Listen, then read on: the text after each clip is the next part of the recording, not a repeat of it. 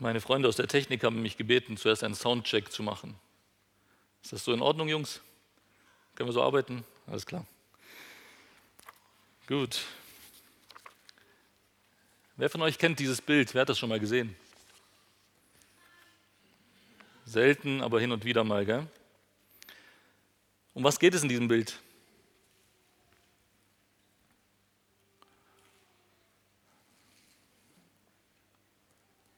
Und dieses Bild und noch ein paar Bestandteile mehr, die wir gleich noch anschauen werden, ist das Grundgerüst für alle acht Predigten aus dieser Predigtreihe, die ich halte.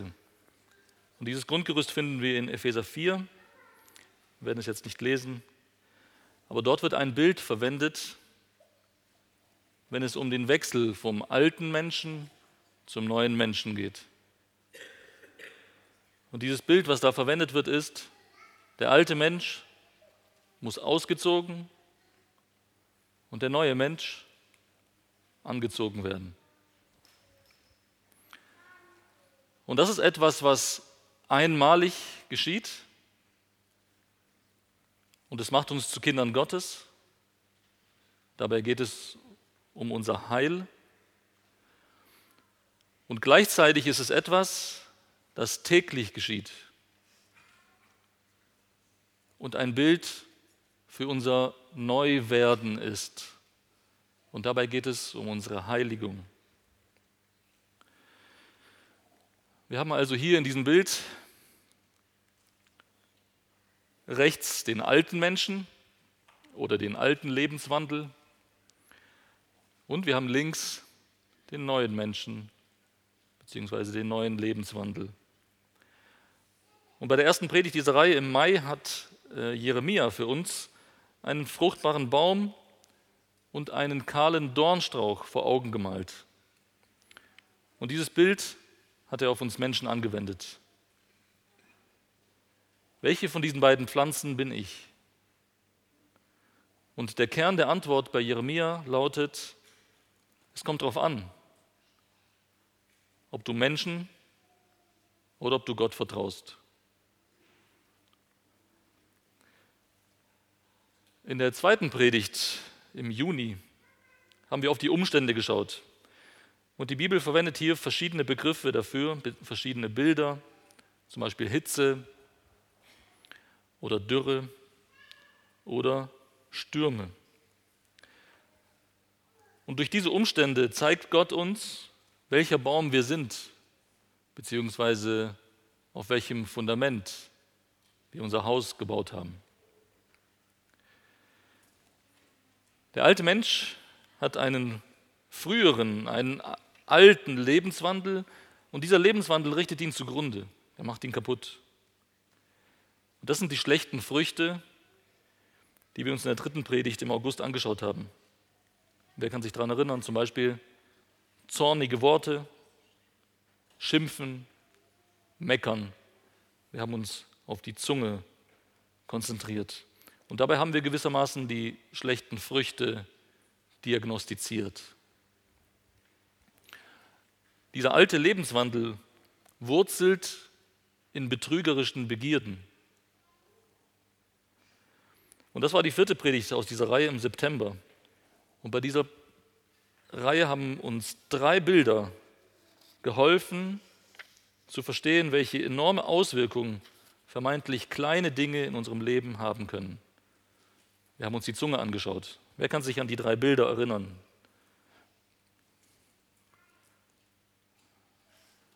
Bitte?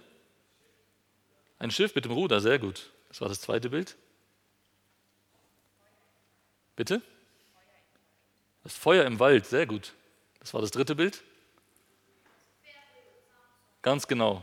Das erste Bild war das Zaumzeug von einem Pferd. Ich habe die Zahlen nicht mehr ganz genau im Kopf, aber ich glaube, ein Pferd wiegt um die 600 Kilo und das Zaumzeug wiegt nur ein Kilo. Und trotzdem lenkt man mit dem Zaumzeug das ganze Pferd. Ein kleines Ruder hinten am, an der Seite des Schiffes lenkt das ganze Schiff. Und auch da innerhalb von Sekunden, ich glaube es sind 60 Sekunden, kann dieses Schiff um 180 Grad in voller Fahrt gewendet werden, wenn die Mannschaft und der Ruderer gut zusammenarbeiten. Ein kleines Ding, das Ruder. Und dann ein kleiner Funke, ein kleines Feuerchen. Da wollte nur jemand seinen Brief verbrennen. Und es brennt eine Fläche so groß wie halb Düren ab. Und zwar nicht Stadtdüren, sondern Kreisdüren.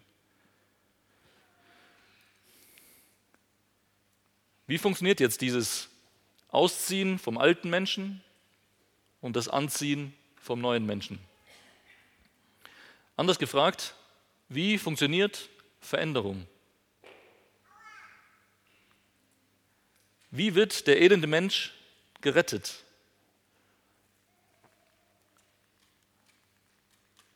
Funktioniert es, wenn ich von dem einen Baum, also wenn ich zum guten Baum hingehe, mir die Früchte pflücke und sie an meinen schlechten Baum dranhänge? Wenn ich sie dran klebe, wird es besser? Es hält vielleicht ein bisschen länger, gell? Und wenn ich Panzertape benutze und es schön braun anmale, wird es vielleicht sogar noch länger nicht auffallen. Der oberflächliche Weg heißt Gesetzlichkeit oder Werkgerechtigkeit. Anders ausgedrückt, mach's doch einfach. Oder im Eltern-Kind-Kontext oft verwendet, benimm dich einfach. In anderen Worten, du bist ein Zitronenbaum, aber du musst nur noch mehr Bananen an deinen Zitronenbaum dranhängen. Und wenn du ganz viele Bananen an deinem Zitronenbaum dran hast, dann wird er irgendwann zu einem Bananenbaum. Nee, Baum nicht, aber zu einer Bananenstaude. Ist doch logisch, gell? wenn da lauter Bananen dranhängen, ist es ja ein, eine Bananenstaude. Aber so funktioniert es eben nicht. Und vor Gott wird dieser Weg keinen Bestand haben. Diese Vorgehensweise hat nichts mit dem Evangelium zu tun. Und jede Ermahnung ohne den Kontext Evangelium, jede Ermahnung, wenn sie nur das Verhalten im Blick hat, ist wertlos und sie ist nutzlos. Diese Vorgehensweise fördert eine verzerrte Sichtweise und ein falsches Verständnis des Evangeliums. Bei der fünften Predigt im Oktober ging es um den ersten Schritt zu wahrer Veränderung, zu einer Veränderung, die langfristig bestehen bleibt. Wir haben an meinem alten Lebenswandel, an den schlechten Früchten, haben wir meine betrügerischen Begierden diagnostiziert. Vielleicht erinnert sich der ein oder andere, es ging um Bewegungsmangel. Und je besser ich erkenne, was mich antreibt, umso besser wird die Therapie sein. Und die Therapie ist, im Glauben vor Gott Buße tun. Und Buße tun nicht nur für meine Taten, nicht nur für das, was ich getan habe, sondern auch dafür, wer ich elender Mensch bin. Und die Grundlage für diese Therapie ist die Botschaft vom Kreuz zur Rettung von Sündern. Diese Botschaft bezieht sich, oder diese Therapie bezieht sich auf den einmaligen Akt der Rettung und sie hat dieselbe Wichtigkeit im Alltag von Gottes Kindern. Sie ist das Fundament und die Basis. Nur so funktioniert bleibende Veränderung überhaupt, ohne dass Gott eingreift. Und zwar einmalig, wenn er uns rettet, aber auch in unserem ganzen Leben als gläubige Menschen, ohne Gottes Eingreifen in unserem Leben, wären wir alle hoffnungslos verloren.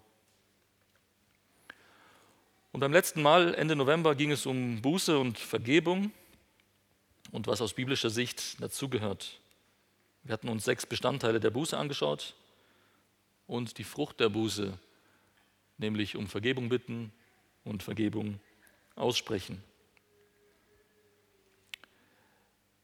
Und heute kommen wir zu den erneuerten Wünschen zu den erneuerten Wünschen des neuen Menschen. Und aus diesen erneuerten Wünschen wächst dann der neue Lebenswandel und den werden wir uns beim nächsten Mal im Februar anschauen.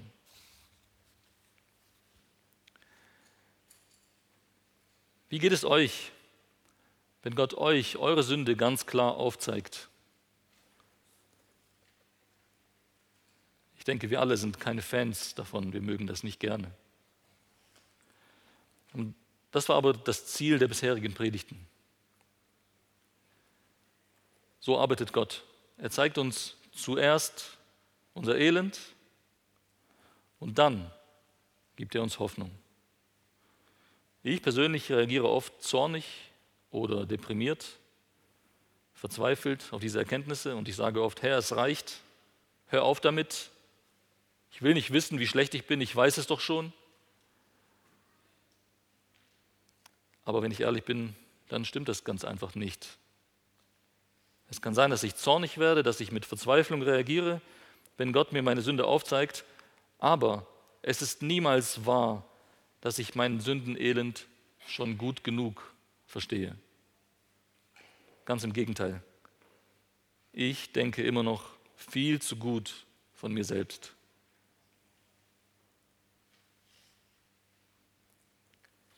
Ich bin ja immerhin besser als der da. Oder die Umstände sind einfach schuld. Ich war einfach müde, ausgelaugt, überarbeitet, überfordert, ich brauchte meine Ruhe und, und, und, und, und. Die Umstände sind schuld. So reagieren wir oft.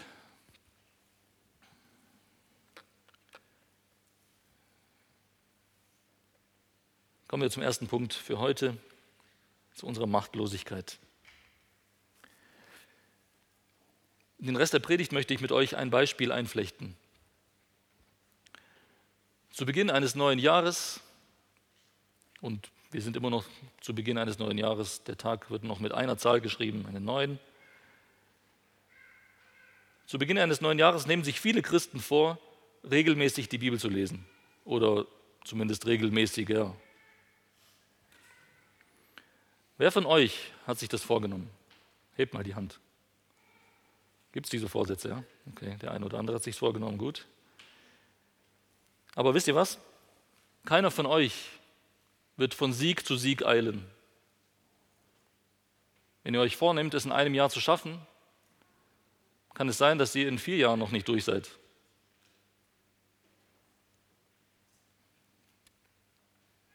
Und sehr wahrscheinlich wird es nicht passieren, dass ihr schon in einem halben Jahr durch seid.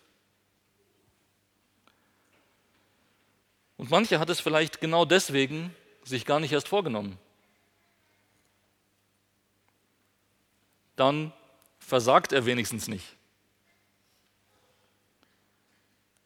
Und das ist zwar auch eine mögliche Antwort auf das Problem, aber es ist keine Lösung.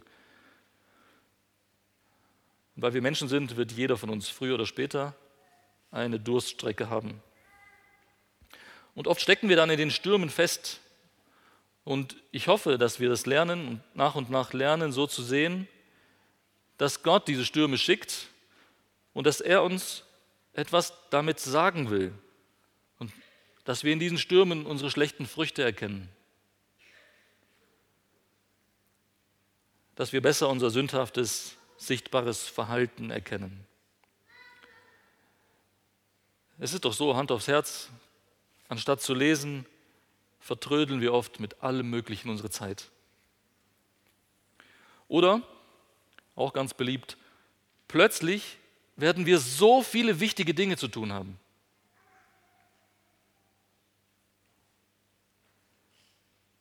Oder, alles schon mal da gewesen, wir sind jedes Mal unheimlich müde.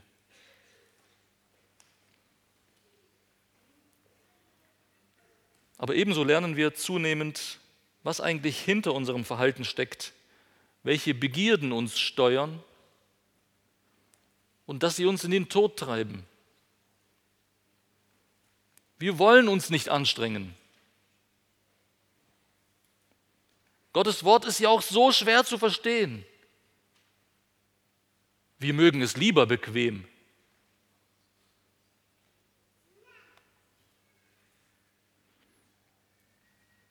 Und im Kern steckt dahinter, wir wissen besser als Gott, was gut für uns ist. Gott sagt, mein Wort ist wie das tägliche Brot. Wir sagen, nee, Brot schmeckt mir nicht. Immer nur Brot ist auch langweilig. Ich brauche Abwechslung. Wie ist es allgemein, wenn ein Mensch nichts mehr zu essen bekommt? Müssen wir ihn dann überzeugen, dass er dieses Stück Brot essen soll? Müssen wir ihn ähm, überreden? Müssen wir ihn zwingen, jetzt ess dieses Stück Brot? Er sagt, nein, ich habe keinen Hunger, aber ich esse es nicht. Also ich habe Hunger, aber ich esse es nicht so rum. Das ist doch Blödsinn, oder? Und wie ist es bei uns mit der Bibel? Wie gut zeigt dein oder mein Verlangen nach der Bibel das erste und größte Gebot? Wenn wir ehrlich sind, nicht so gut, oder? Keiner von uns hat eine perfekte Liebe zu Gott, von ganzem Herzen, ganzer Seele, von ganzem Verstand, mit ganzer Kraft. Und nicht perfekte Liebe heißt nicht ja, aber fast perfekt. Es fehlt nicht mehr viel. Nein, es heißt, wir sind weit davon entfernt. Und zwar jeder einzelne von uns.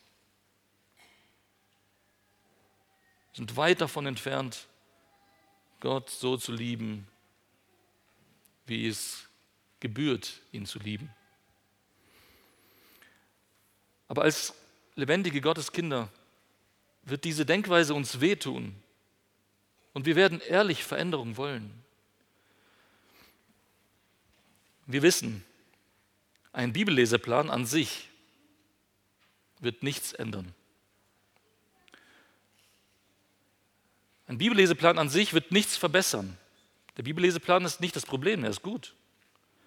Aber an sich genommen wird er nichts verbessern und es kann sogar sein, dass er unser Verhalten sogar verschlimmert. Wenn da Lücken sind und wir einige Tage nichts eingetragen haben, dann, dann fangen wir halt auch nicht mehr an damit. Gell? Dann lassen wir es direkt sein. Wir versuchen so gut wir können, nicht mehr nach dem Motto zu leben, hör einfach auf damit oder mach es einfach so und so. Diese Weise, das wird funktionieren. Wir wollen weg davon sondern wir sehnen uns nach tiefgreifender Veränderung. Und dort tun wir im Glauben Buße. Wir bekennen dem Herrn unsere bitteren Wurzeln. Wir bekennen, dass wir unsere Bequemlichkeit mehr lieben als ihn. Und im Endeffekt, das, was wir bekennen müssen, ist, dass wir lieber ihn verlieren würden als unsere Ruhe oder unsere Bequemlichkeit oder was es auch ist. Und wenn wir das merken, verabscheuen wir es, wir hassen es, wir bereuen es, wir trauern darüber, dass wir so ekelhaft sind und wir wenden uns davon ab. Aber wie kann ich jetzt einfach den Knopf drücken und es kommt neues Verlangen nach Gottes Wort? Wo ist dieser Knopf?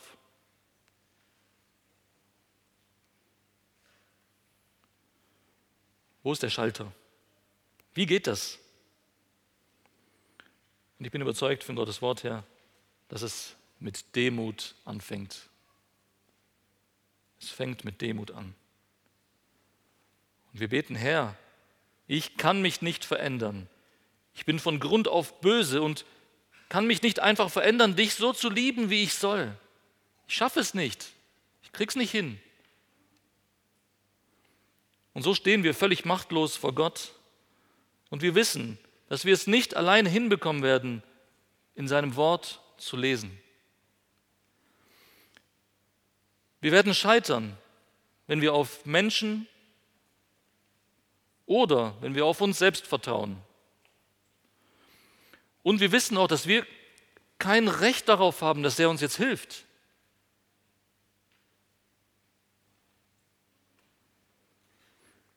Jeder Hochmut ist verflogen, jeder Stolz gebrochen.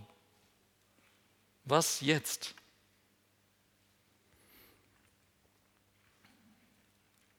Petrus schreibt dazu, Gott widersteht den Hochmütigen, aber den Demütigen gibt er Gnade.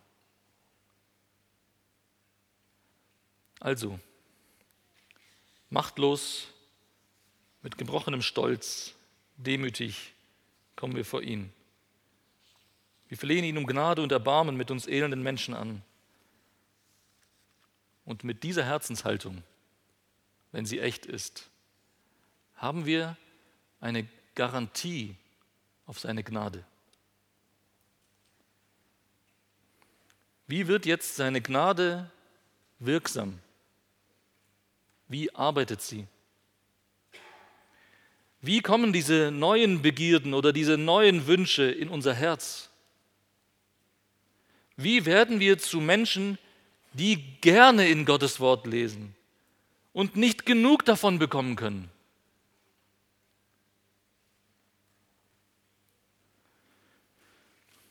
Wir sind beim zweiten Punkt. Zwei Wegabschnitte, aber ein Weg. Wir müssen an diesem Punkt zwei Wegabschnitte unterscheiden, die Gott mit seinen Kindern geht. Sie unterscheiden sich, aber der eine existiert nicht ohne den anderen. Beide Wegabschnitte funktionieren auf derselben Grundlage und deswegen lese ich auch dieselben Stellen. Beide Wegabschnitte bilden einen Weg, der an einem bestimmten Punkt in unserem Leben nahtlos in den anderen übergeht.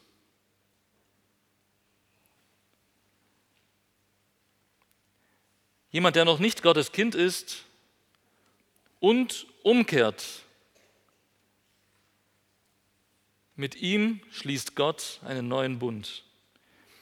Er ruft diesen Menschen beim Namen und er ist sein. Viele von uns haben das in ihrem Leben erlebt. Und jeder, der das nicht kennt, egal wie alt, hat die Möglichkeit, heute umzukehren. Und direkt in dem Augenblick, in welchem Gott einen Bund mit dir schließt, geht der Weg, den er bis dahin mit dir gegangen ist, nahtlos über in den nächsten Wegabschnitt. Der erste Abschnitt dieses Weges führt zum Heil. Und der zweite Wegabschnitt ist die Heiligung. Und beides funktioniert auf derselben Grundlage. Und jetzt dürft ihr mit mir gemeinsam in die Bibel schauen. Wir sind bei Punkt 3, der neue Bund, und mit mir Jeremia 31 aufschlagen. Auf dem Gemeindeblatt sind auch die Stellen aufgedruckt, in der Reihenfolge, wie wir sie angucken. Und die dürft ihr dann gerne ähm, auch zu Hause ausführlicher und im Kontext nachlesen. Jeremia 31, wir lesen ab Vers 31. Jeremia 31, ab Vers 31.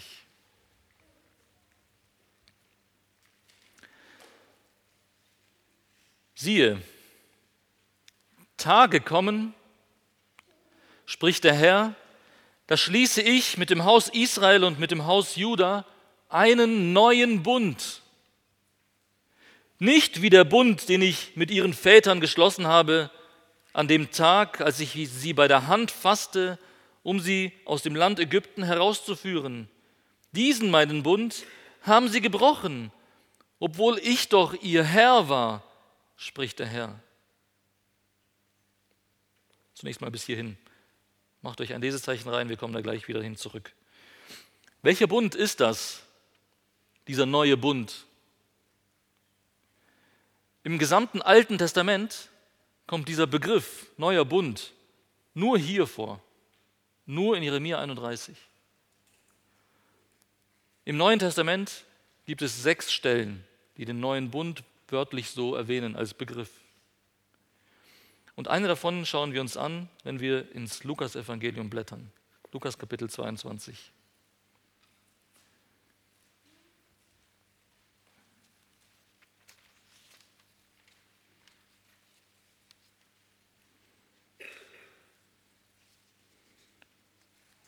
Lukas Kapitel 22 in Vers 20.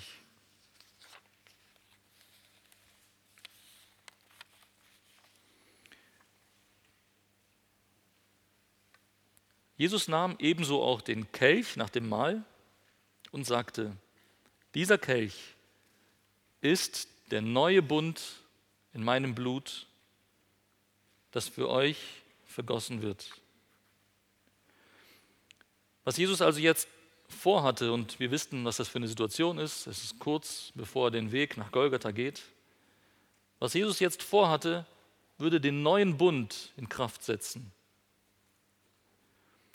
Im alten Bund wurde Gottes Willen offenbart und sein Volk antwortete, wir werden alles tun, was du sagst.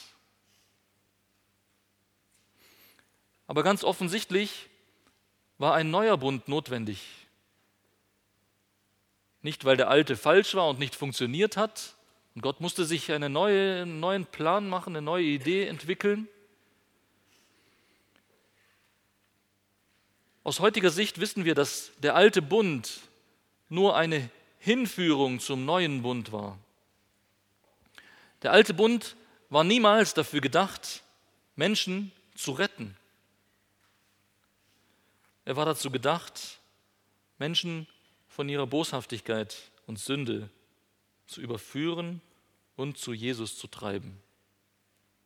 Das habe ich mir nicht ausgedacht, steht so im Römerbrief. Aber was war jetzt der Inhalt dieses neuen Bundes? Und da sind wir beim ersten Punkt aus dem neuen Bund, in diesem Kästchen oben rechts. Und wir sind wieder zurück im äh, Buch Jeremia. Ihr dürft wieder dahin aufschlagen und wir werden Verse 33 und 34 lesen.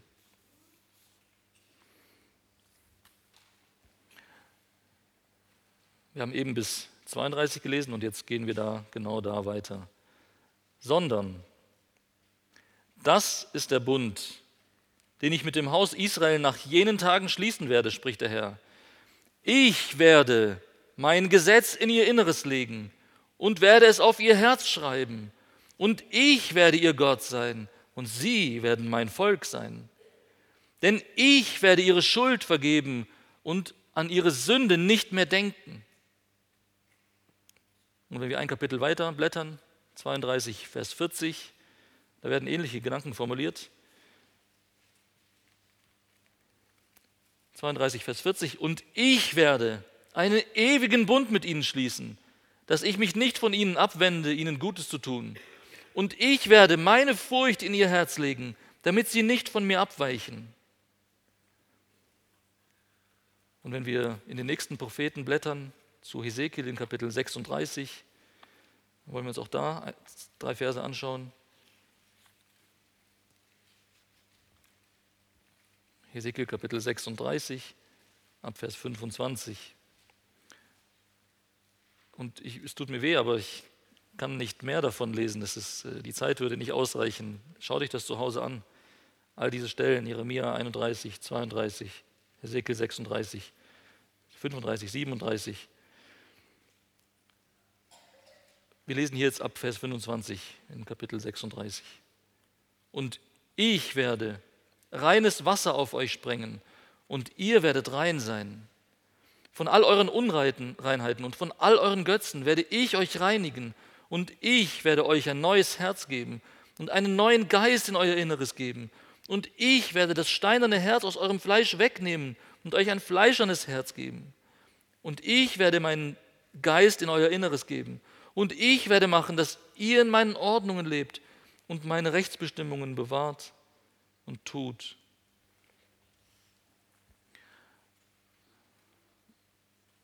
Was ist der Inhalt des neuen Bundes? Man kann es so auf den Punkt bringen, Gott pflanzt etwas Neues. Vielleicht habt ihr euch gefragt, warum ich heute hier Deko mitgebracht habe.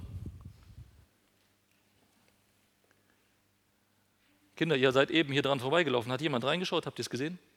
Ihr seht das, gell? Was seht ihr? Erde. Wer sieht was anderes als Erde? Blumentopf noch, gell? aber da ist nur Erde drin.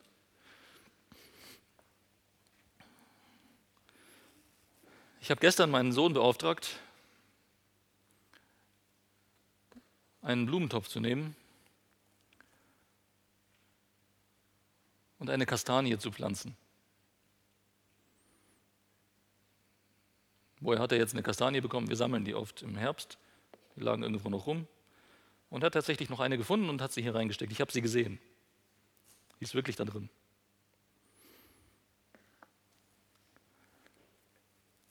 Gott pflanzt etwas Neues. So wie mein Sohn hier gestern eine Kastanie reingepflanzt hat. Ich habe sie sogar gegossen.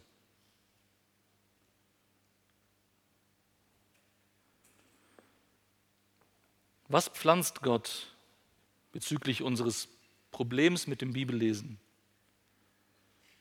Wie heißt dieser Same, den er pflanzt? Das, was Gott pflanzt, ist Lust am Gesetz des Herrn. So wird es in Psalm 1 formuliert und an vielen anderen Stellen in der Bibel. Der Same, den Gott pflanzt, heißt nicht regelmäßiges Bibellesen. Das ist nicht, was Gott pflanzt.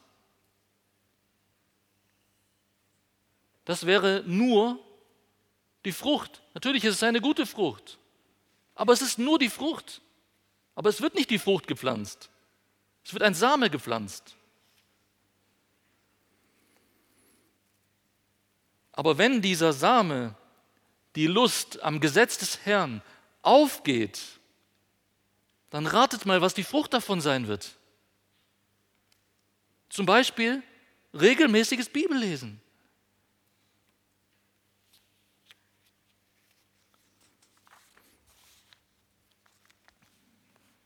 Ich lasse diese Deko mal hier stehen, die wird gleich noch eine Rolle spielen. Wir kommen zum zweiten Punkt in dem Kästchen, der, der Handelnde im neuen Bund. Wer ist der Handelnde in diesen Stellen, die wir eben angeschaut haben? Mehr als zehnmal, und je nachdem, wie man es zählt, mehr als zehnmal heißt es, ich werde. Und das bin nicht ich. Dieser Ich ist Gott, der hier spricht. Gott wird. Und es wird und es kein einziges Mal heißt es, sie werden irgendetwas tun und machen und wühlen und graben und pflanzen und säen und ernten. Kein einziges Mal. Gott tut das rettende Werk. Er weiß, dass wir es nicht alleine hinbekommen. Und genau deswegen schließt Gott in Jesus, seinem Sohn, einen neuen Bund. Er sagt uns nicht einfach nur, lest die Bibel.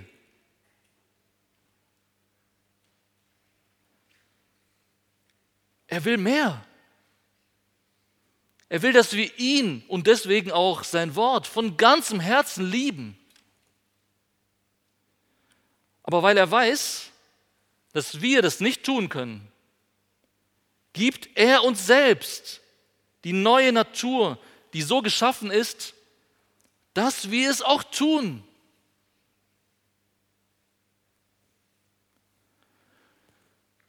Ich komme zum dritten Punkt die Grundlage des neuen Bundes. Und in Jeremia 32 haben wir es eben gelesen, ich werde einen ewigen Bund mit ihnen schließen. Das ist die Grundlage. Ein ewiger Bund, geschlossen von Gott selbst, ohne Beteiligung von Menschen. Und genau deswegen wird dieser Bund auch nicht scheitern. Genau deswegen wird er auch funktionieren. Und zwar nur deswegen.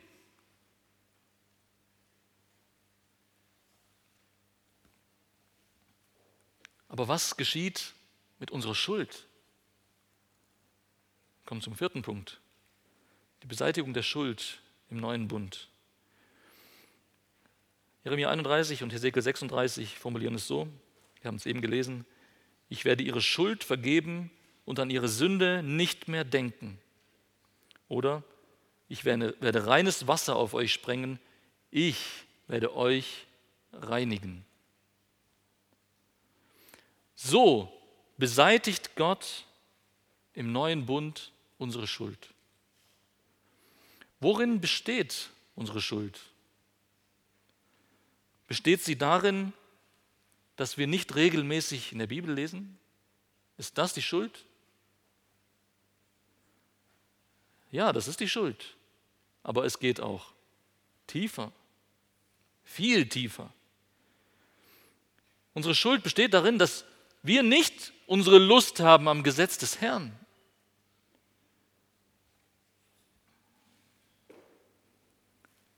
Dass wir andere Dinge viel mehr lieben als sein Wort. Und ich weiß, niemand von uns würde sagen, ich liebe etwas anderes mehr als Gottes Wort, aber schaut euch doch unser Leben an. Was ist uns wichtiger als Gottes Wort? Man sieht es in unserem Leben. Man sieht es. Man sieht, was wir lieben. Unsere Schuld besteht darin, dass wir viel besser wissen, was gut für uns ist. Unsere Schuld besteht ganz praktisch darin, dass wir unsere Zeit viel lieber bei YouTube, Instagram, Facebook, WhatsApp, Snapchat und wie sie alle heißen, vertrödeln, verdödeln und verschwenden.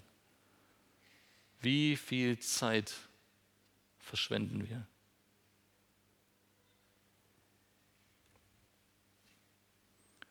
Oder vielleicht bist du so ein Kerl oder so ein Mensch, vielleicht merkst du gar nicht, was du am liebsten tust, weil offensichtlich betrachtet ist bei dir alles in Ordnung. Du liest jeden Tag eine halbe Stunde in der Bibel.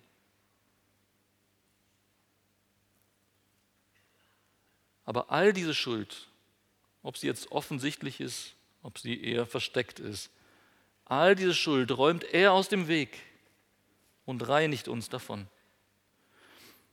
Aber was ist, wenn neue Schuld dazukommt und sich wieder auftürmt bis ins Unermessliche? Und so sind wir beim fünften Punkt, bei der Wiedergeburt, Gottes Geschenk im neuen Bund. Und in diesen Kapiteln, die wir eben gelesen haben aus dem Alten Testament, dort heißt es zum Beispiel, ich werde euch ein neues Herz geben und einen neuen Geist in euer Inneres geben. Ich werde das steinerne Herz aus eurem Fleisch wegnehmen und euch ein fleischernes Herz geben. Und ich werde meinen Geist in euer Inneres geben. Was Hesekiel hier beschreibt, nennt man die Wiedergeburt. Und bei der Wiedergeburt entsteht ein völlig neuer Mensch. Es entsteht ein völlig neuer Mensch, der nicht mehr sündigen kann.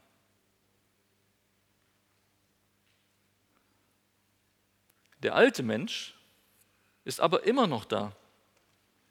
Er sündigt weiter und deswegen wird der alte Mensch auch sterben, weil der Lohn der Sünde ist der Tod.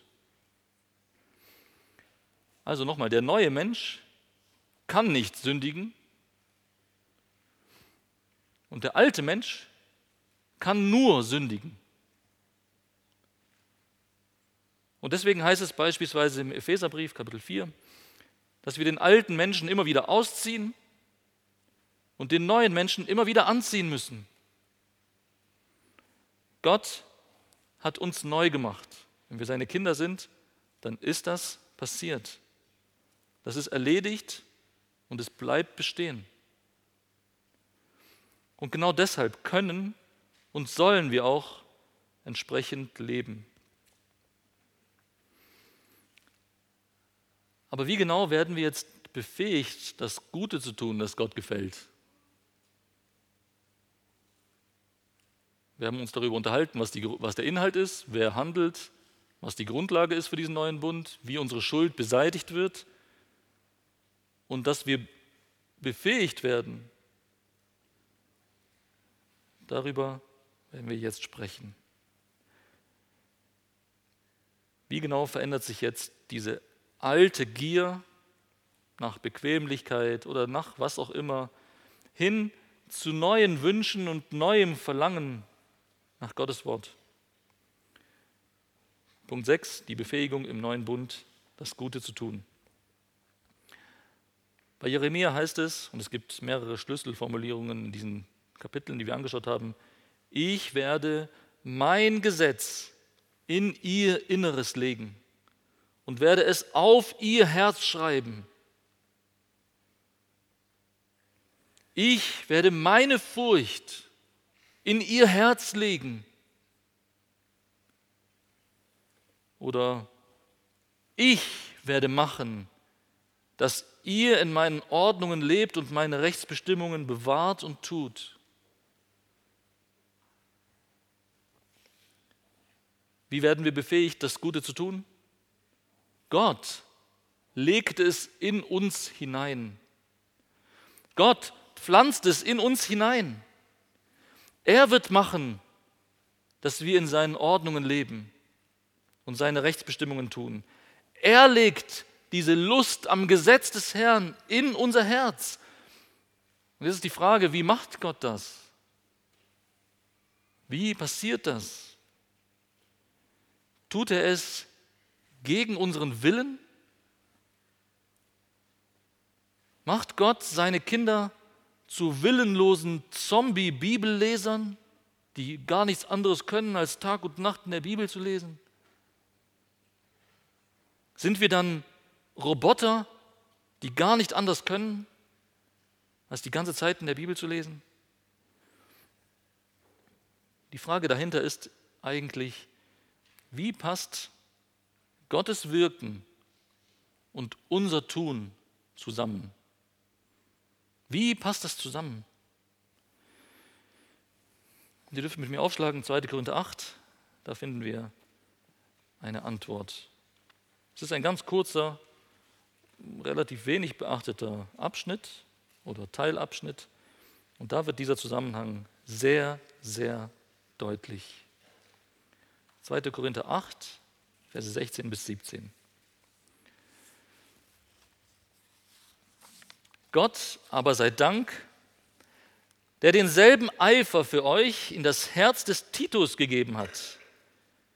Denn er nahm zwar das Zureden an, doch weil er noch eifriger war, ist er aus eigenem Antrieb zu euch gegangen. Schaut noch mal genau hin. Woher kommt der Eifer von Titus? Gott hat es in sein Herz gelegt. Und warum macht Titus sich auf den Weg? Er ist aus eigenem Antrieb gegangen. So wird es hier formuliert. Das ist Gottes Wort, das ist nicht, was ich mir ausgedacht habe. Ist das ein Widerspruch? Nein, das ist kein Widerspruch. Gott gibt uns eine neue Natur und die neue Natur will ihm dienen. Der neue Titus, so nennen wir ihn mal, der neue Titus hat einen Eifer. Aus seinem Antrieb ist er gegangen. Und so ist es auch mit unserem Bibellesen oder mit unserer Liebe zur Bibel. All das, wozu Gott uns auffordert, dazu hat er bereits alles getan, um uns dazu zu befähigen. Und so funktioniert Veränderung. Gott schenkt das Wollen und Gott schenkt das Tun. Und äußerlich betrachtet wird es so aussehen, als würde ich jetzt regelmäßig in der Bibel lesen. Es wird so aussehen, als hätte ich mich verändert. Wie werde ich reagieren, wenn andere es merken und mich darauf ansprechen? Wenn sie vielleicht fragen, wow, wie bekommst du das nur hin? Wie schaffst du das? Wisst ihr, weil ich einen Weg gegangen bin. Ich habe schlechte Früchte gesehen. Ich habe meine Begierden erkannt. Ich habe Buße getan. Weil ich diesen Weg gegangen bin, werde ich wissen, dass ich es nicht war. Ich war es nicht. Ich werde das Lob, das ich bekomme, an Gott weitergeben. Wenn Menschen auf mich zeigen und etwas Lobenswertes finden, zufälligerweise, dann werde ich auf den einen zeigen, der es getan hat. Ich war es nicht. Und so beginnt Veränderung. So beginnt neues Leben. Und beim nächsten Mal schließen wir die Predigtreihe ab und schauen uns konkrete neue Früchte an. Wir sind beim vierten Hauptpunkt links unten. Warum sehe ich keine Veränderung? Warum sehe ich keine Veränderung? Vielleicht stellt sich jetzt schon der eine oder andere die Frage, warum dauert es bei mir so lange? Vielleicht geht es bei euch nicht ums Bibellesen, vielleicht drehen sich deine Fragen um andere Lebensbereiche. Aber warum ist das so, dass scheinbar immer mehr schief läuft? Dass ich diese Kraft nicht in meinem Leben sehe? Nun, das kann zwei Gründe haben. Erstens, du bist noch nie richtig umgekehrt und hast keine Wiedergeburt erlebt. Du bist nicht neu gemacht worden. Und um Gottes Kraft zur Rettung zu erleben, gibt es für dich nur eine Möglichkeit. Tu Buße und glaube an das Evangelium. Der zweite Grund, du bist wiedergeboren und neu gemacht worden. Das ist der Grund.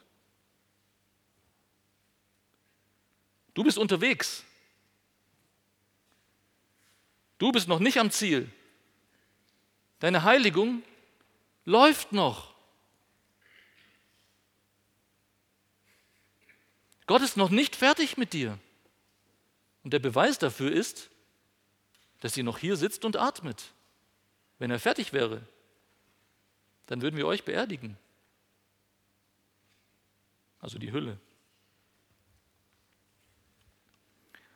Um Gottes Kraft zur Heiligung zu erleben, gibt es für dich, wenn du sein Kind bist und wiedergeboren wurdest, nur eine Möglichkeit. Tut Buße und glaubt an das Evangelium.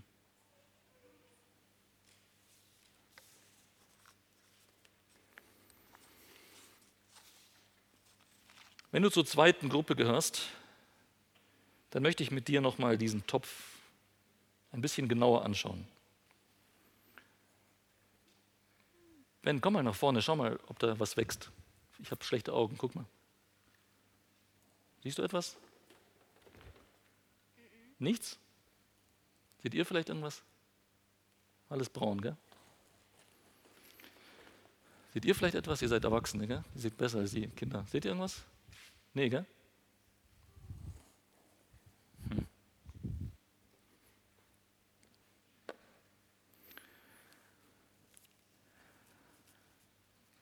Wir sehen nichts Grünes, ist alles braun. Wir sehen keine Anzeichen von dem Baum, der werden soll. Aber ich bin mir sicher, ich habe es gestern gesehen mit eigenen Augen, mein Sohn hat eine Kastanie reingesteckt. Hundertprozentig.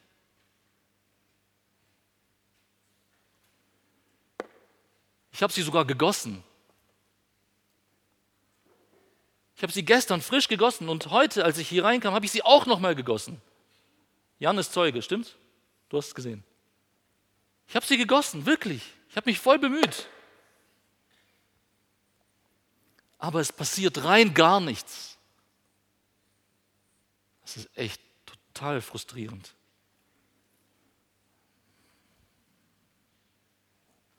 So langsam verliere ich echt die Geduld.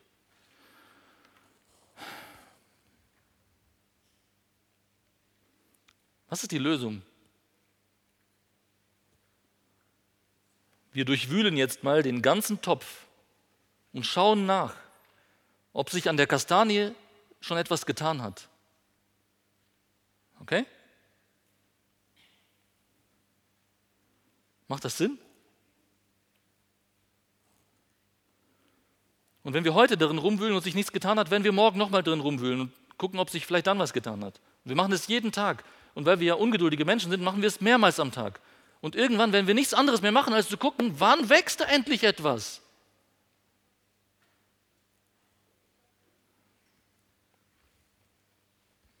bis wir endlich Fortschritt sehen.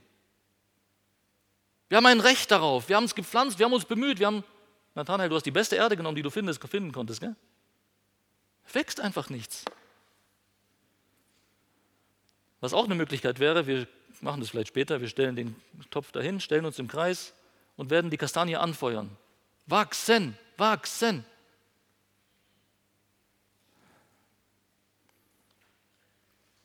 Machen wir das wirklich? Jeder wird sagen, hey, ihr habt den Verstand verloren. Das macht keinen Sinn. Was machen wir stattdessen? Wir lassen den Samen ruhen. Und zu seiner Zeit wird etwas hervorkommen. Wir gießen, wir stellen ihn in die Sonne, wir entfernen Unkraut, wenn da Unkraut kommen sollte. Wir düngen, wir lockern die Erde auf. Wir machen das, was wir machen können. Aber wachsen muss das Bäumchen ganz von alleine. Und das Bäumchen hat auch alles, was dazu notwendig ist. Bei einem Baum, wie bei diesem Kastanienbaum, müssen natürlich viele Bedingungen erfüllt werden, damit er wächst. Ich habe keine Ahnung, wie man Kastanienbäume züchtet. Vielleicht ist es die falsche Erde. Wir haben uns die beste Erde ausgesucht, die es gibt. Aber vielleicht ist es die falsche Erde und der Baum wird nicht kommen. Bei einem Baum müssen viele Bedingungen erfüllt werden. Es gibt keine Garantie, und zwar absolut keine Garantie, dass diese Kastanie, die hier drin steckt, eines Tages ein großer Kastanienbaum sein wird. Und damit sind wir beim fünften Punkt. Gottes Gelinggarantie. Ganz anders als bei diesem Kastanienbaum ist es im geistlichen Leben. Wenn Gott etwas gepflanzt hat, dann gibt es eine Gelinggarantie. Nehmen wir das Beispiel Bibellesen. Und Gott sät den guten Samen Lust am Gesetz des Herrn. Und die gute Frucht, das regelmäßige Bibellesen, wird zu seiner Zeit hervorkommen.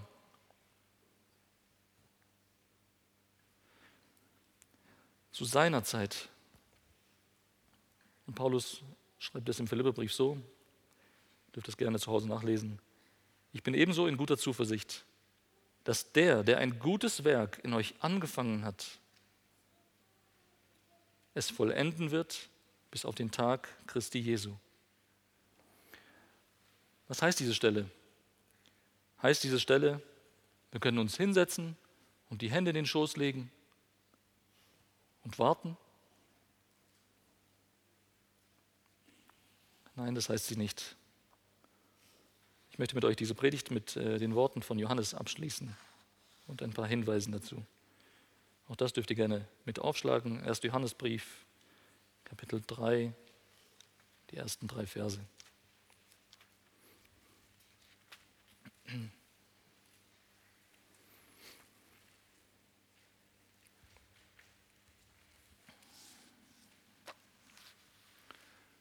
1. Johannesbrief, fast am Ende der Bibel, Kapitel 3, die ersten drei Verse. Seht, welch eine Liebe uns der Vater gegeben hat, dass wir Kinder Gottes heißen sollen. Und wir sind es. Deswegen erkennt uns die Welt nicht, weil sie ihn nicht erkannt hat. Geliebte, jetzt sind wir Kinder Gottes. Und es ist noch nicht offenbar geworden, was wir sein werden.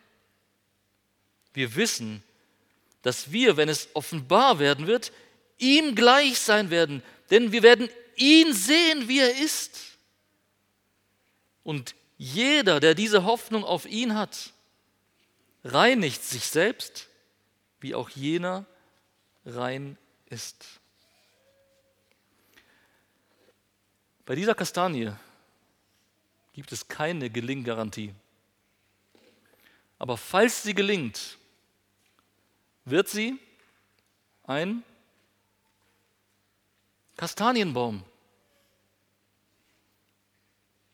Hier werden keine Wassermelonen wachsen. Wir wissen, wie Kastanienbäume aussehen. Wir haben schon viele davon gesehen. Also keine Gelinggarantie, aber wir wissen, falls es klappt, was rauskommen wird. Bei Gottes Kindern gibt es hingegen eine Gelinggarantie, aber wir wissen nicht, wie wir sein werden. Eines wissen wir. Wir werden Jesus gleich sein. Und wir werden deswegen in der Lage sein, ihn zu sehen.